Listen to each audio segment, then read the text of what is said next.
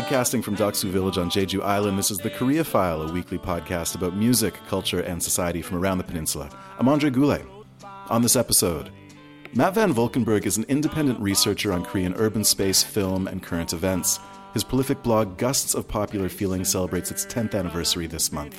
In the second of a three part conversation, Matt talks about Korean concepts of purity, identity, and character, the history of anti Americanism in modern Korea, and the notion of Korea as an unfinished country. He left her, and neath the enemy's gun.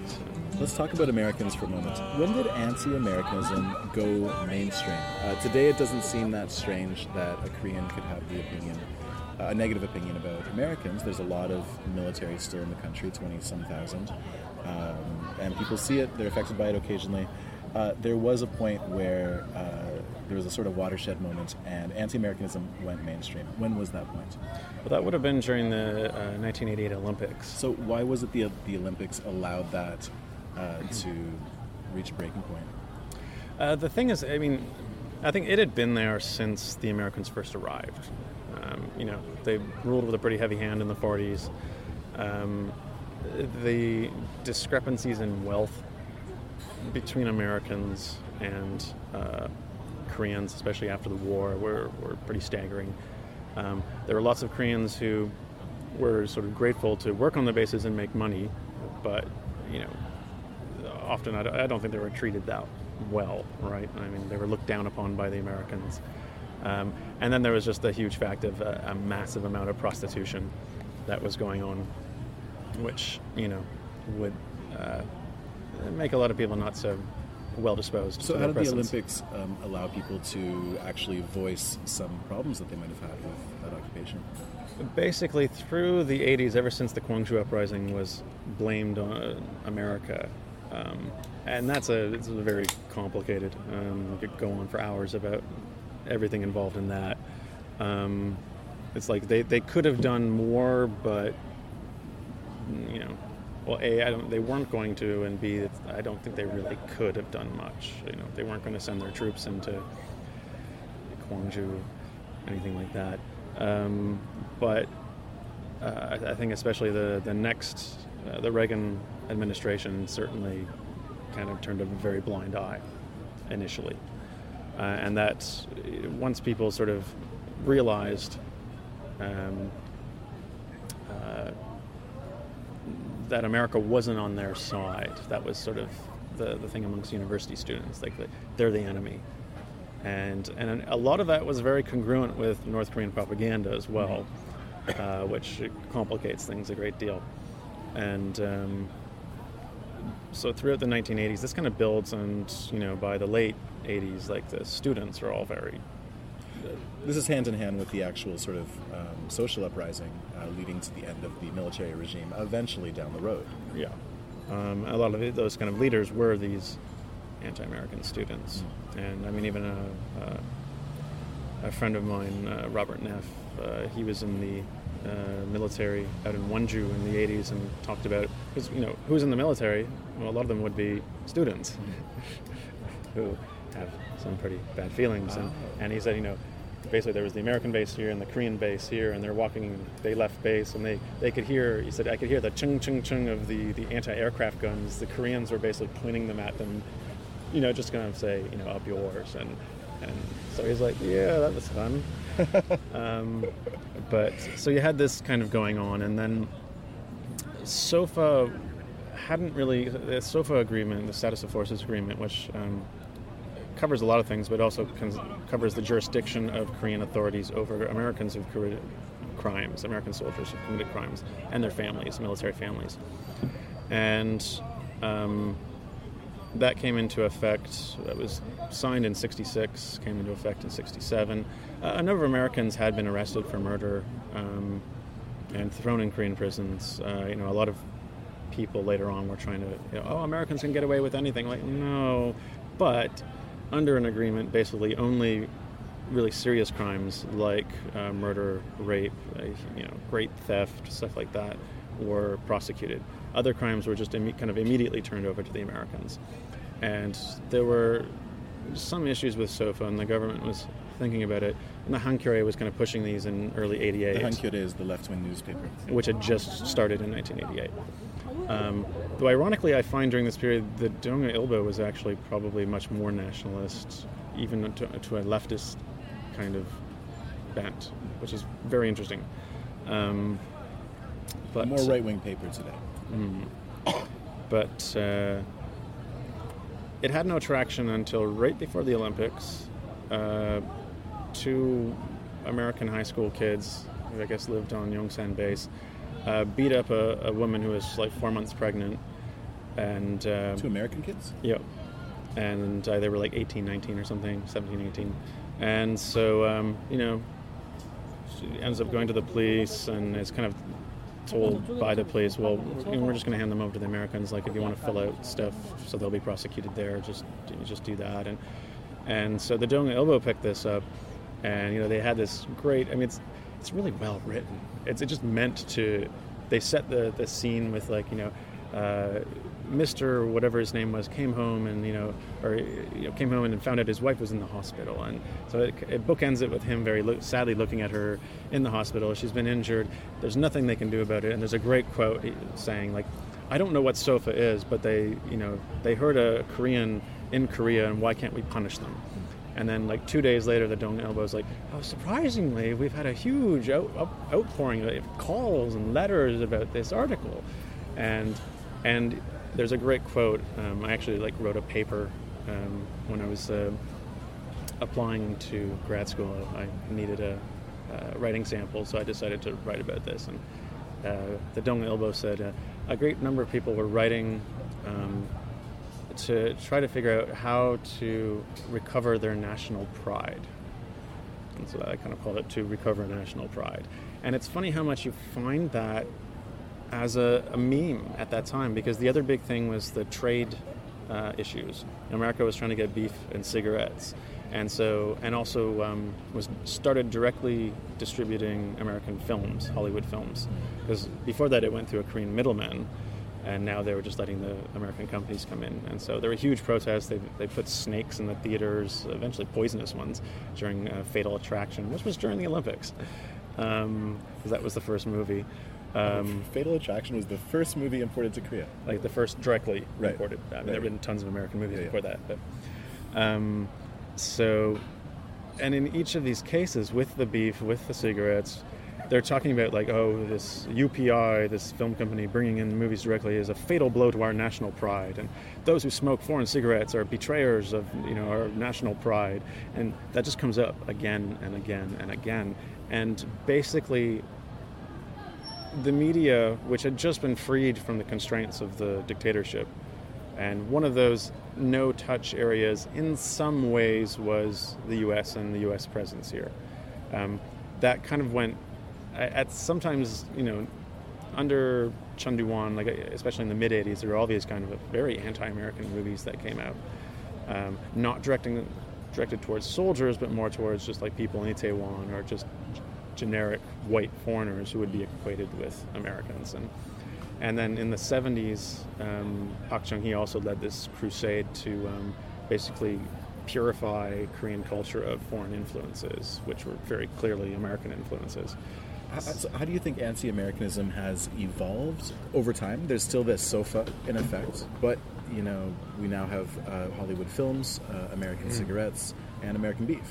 Um, so, how have Koreans uh, developed along with some of these more economic changes? I mean, I remember reading a, a one writer's calling anti-Americanism a process, and it's there's all these issues that the left will sometimes, if they can, they'll cast their their line out if they're trying to get some traction and um, they'll see what sticks. And so anti-Americanism is one of those things they'll go for, and it's usually sort of put out as like sadaejuui, like the, the bowing to the greater power, and Korea looks weak that way. And and it, again, it goes back to this national pride thing, and. Um, so that, that's one of the sort of aspects. The other is, you know, Korea has been victimized throughout its history, and uh, the America or foreigners are just out to, to hurt us. And you know the the beef protests. You know, the Americans are going to send us poisoned beef, and we're all going to die. And because that's what foreigners do because they hate Korea or, or something. You know, just and you know like Brian Myers. Um, has uh, in his writings about uh, North Korean literature and North Korean propaganda has kind of identified that as a, a, an enduring aspect of North Korean propaganda. Is it kind of based on, in many ways, very strongly based on Japanese World War II propaganda, but then South Korean nationalism is to some degrees as well. But uh, North Korean propaganda is sort of more so. But so whereas the Japanese kind of said we are a, a pure race, and because we are pure, our purity protects us. And they use the example of uh, when the Mongolians and the Koreans tried to attack Japan in the uh, 1200s uh, and sent ships like the, the Divine Wind, the Kamikaze, uh, saved them. Of course, the Japanese reused that word later. But, um, you know, basically our purity uh, protects us. Whereas you said the Korean version of it is our purity, you know, is a great thing, but it, it makes us weak in this very horrible social Darwinian world. And I mean, like Vladimir Tikhonov Pak Noja has written a great deal about uh, the influence of social Darwinism and uh, sort of turn of the century incipient Korean nationalism, and how I mean that's still Korea has a very social Darwinist, at least on the world stage. So, what's it going to take for Korea to flex its muscle to get to a point where it no longer has to see itself as a sort of child in the relationship? Well, the question is, do they want to? I mean, for example, I mean, no one really wants to talk about this, but I mean, Dokdo. Um, there's a great paper put out by the Royal Asiatic Society several years ago that kind of said, it just laid it kind of very clearly out, and it was, well, Japan, when they took possession of Dokdo in 1905, said it was terra nullius, belongs to no one. Well, all you need to counter that is Japanese maps themselves, which show that they considered it part of Korean territory. That that's all that's really needed, you know. And arguments over. I don't think Korea wants that argument to be over. It's something that can motivate people, and much like I say, the the left will sometimes use anti-Americanism if they can get a bite on that to, to get people behind whatever is being, you know, the, the protest is about at the time or whatever their agenda is at the time. Um, Dokdo is something I, I mean, as uh, the blogger Roboseyo once put it, if uh, Dokdo is on page one, something really important is on page four. Having said that, though, many Koreans must want Dokdo to be over. Many Koreans must want the divided Koreas to be over. They must want many social ills to be over as well. So, who are the interests that don't want things to be over? What, why, why are the, why are there these ongoing disputes? Why is this so much an unfinished country? Unfinished country. That's a good way to put it. Know. Uh, I mean, some of it, so much of it is just out of their hands as well. Which I mean, it's fair enough to feel kind of victimized in that way and powerless, in which the the decisions to reunify really aren't their own. Um, certainly, China and the U.S. have a huge say in that. China most of all, but But language like victim or powerless, I mean, people can choose to try to perceive themselves differently. Um, I'm just wondering if it's a natural state or if it's something driven by un, like unflexible notions of identity. Well, I think I wouldn't call them unflexible, but I, I just think it, it's a common media trope to portray Korea that way. It's a textbook thing as well. Um, so just generations of Koreans are brought, they're taught this, and I think you know things are slowly changing, but that's a lot of deprogramming to do because I think there's great comfort in being a victim in which you're not responsible. You have, you know, you don't have to take responsibility for things, and that's uh, both a negative thing and but it can be a positive thing as well. You know, because if it's not it's not my fault, it's To tie that, though, to the history of social movements that we were talking about, I perceive Koreans as a particularly social movement oriented people. You don't see this in every culture. And for this to happen time and time again through the post war history, does this not suggest that Koreans are a people who really want to fight for identity and for, you know, a country and stuff? So I'm wondering what keeps that uh, held back. Well, probably the people with the power and the money um, like the status quo. and I mean, even just simple, simple things like when they uh, put in the five day work week back in the mid 2000s, uh, you had companies just bitching and moaning about how this, oh, we're going to be so unproductive. And, and they even got rid of Arbor Day and uh, Constitution Day. They used to be holidays, but to kind of make up for that. Um, yeah, just those vested interests that, that don't want things to change, even though it should, you know, isn't it kind of obvious? Like if people are have more time off, if they're not working, you know, 12 hours a day, if they can actually have a life, and especially when you're working 12 hours a day, it's not like you're being that productive anyways. You're probably spending a lot of time on Facebook or whatever. Just you know, especially the whole culture of waiting for the boss to leave before you can go home. That's true. It's just it's just very unproductive. So there's like really deeply ingrained cultural things that do kind of keep mm-hmm. Korean society in a sort of static point. Um, but I just wonder if there's like I don't know. I perceive Koreans in their hearts to be such passionate, dynamic exactly. people. Also in terms of the desires they have mm. for a better Korea. Mm-hmm. But I also, I just I think these days especially, um, it's a lot more apathy. Not so much, not so much apathy, but uh, well, pessimism, but which kind of engenders that kind of apathy um, in seeing that you know, no matter the promises that are made, the government is there's still all this corruption, and that's sort of one of the unspoken things that lingers around the Sewol incident is that knowledge of the corruption, the, the rich can do whatever they want, and the, the, the way in which the, the Chaebol are sort of the royalty, which people both despise and aspire to be. So it's it's complicated, which makes Korea a very fun place to, to try to uh, you know a, an onion to try to unpeel because uh, there's always so much going on. It's always changing very quickly.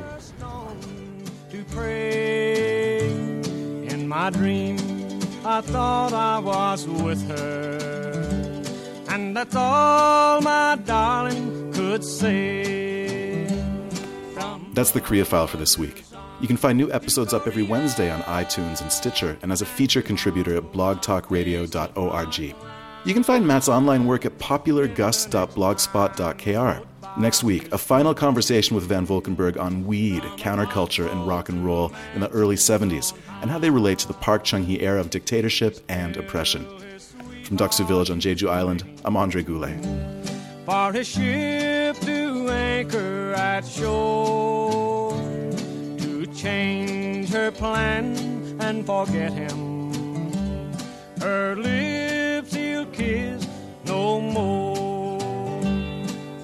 mother's arms to Korea. And tomorrow I'll face the front line. Then the next line was rode by his buddy. From a foxhole to a mansion